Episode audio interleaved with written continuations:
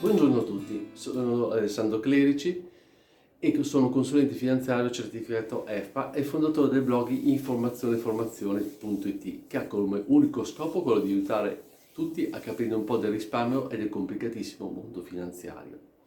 Oggi, come vi dicevo la volta scorsa, prima dell'estate, desidero iniziare con voi un percorso per comprendere bene che cos'è la finanza sostenibile, come si muove e per evitare le bufale che sono vestite dalla sostenibilità e invece non lo sono per nulla, il cosiddetto greenwashing.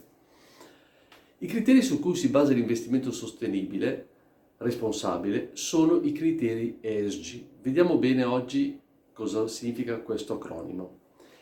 Primo, ambientale, il criterio ambientale. Questo riguarda l'impatto sull'ambiente e sul territorio. Quindi parliamo del cambiamento climatico, della sicurezza alimentare, del contenimento delle emissioni di anidride carbonica, del tentativo di ridurre l'uso delle risorse naturali. Poi abbiamo l'aspetto sociale.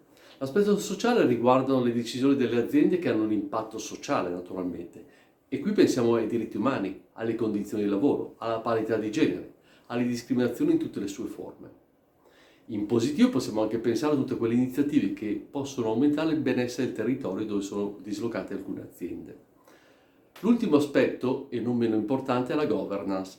E qui dobbiamo guardare il rispetto alla, della meritocrazia, le politiche di diversità nei consigli di amministrazione, l'etica retributiva, il contrasto alla corruzione. Insomma, questi criteri, questi tre criteri fondamentali, vengono utilizzati per analizzare le aziende non solo perché producono il denaro, ma anche se producono risultati etici, concreti, verificabili misurano l'impatto ambientale e sociale e di governance delle aziende, che sono oggi sempre più focalizzate nel mettere in luce la propria sostenibilità della propria impresa.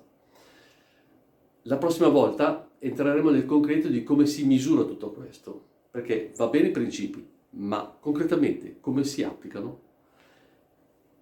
Ecco, io ho terminato oggi, invia il video a qualche amico conoscente. Se si iscrive al blog riceverà anche lui degli aggiornamenti, mai pubblicità. Ti aspetto la prossima settimana e se hai delle domande scrivimi. Mi raccomando, buona giornata.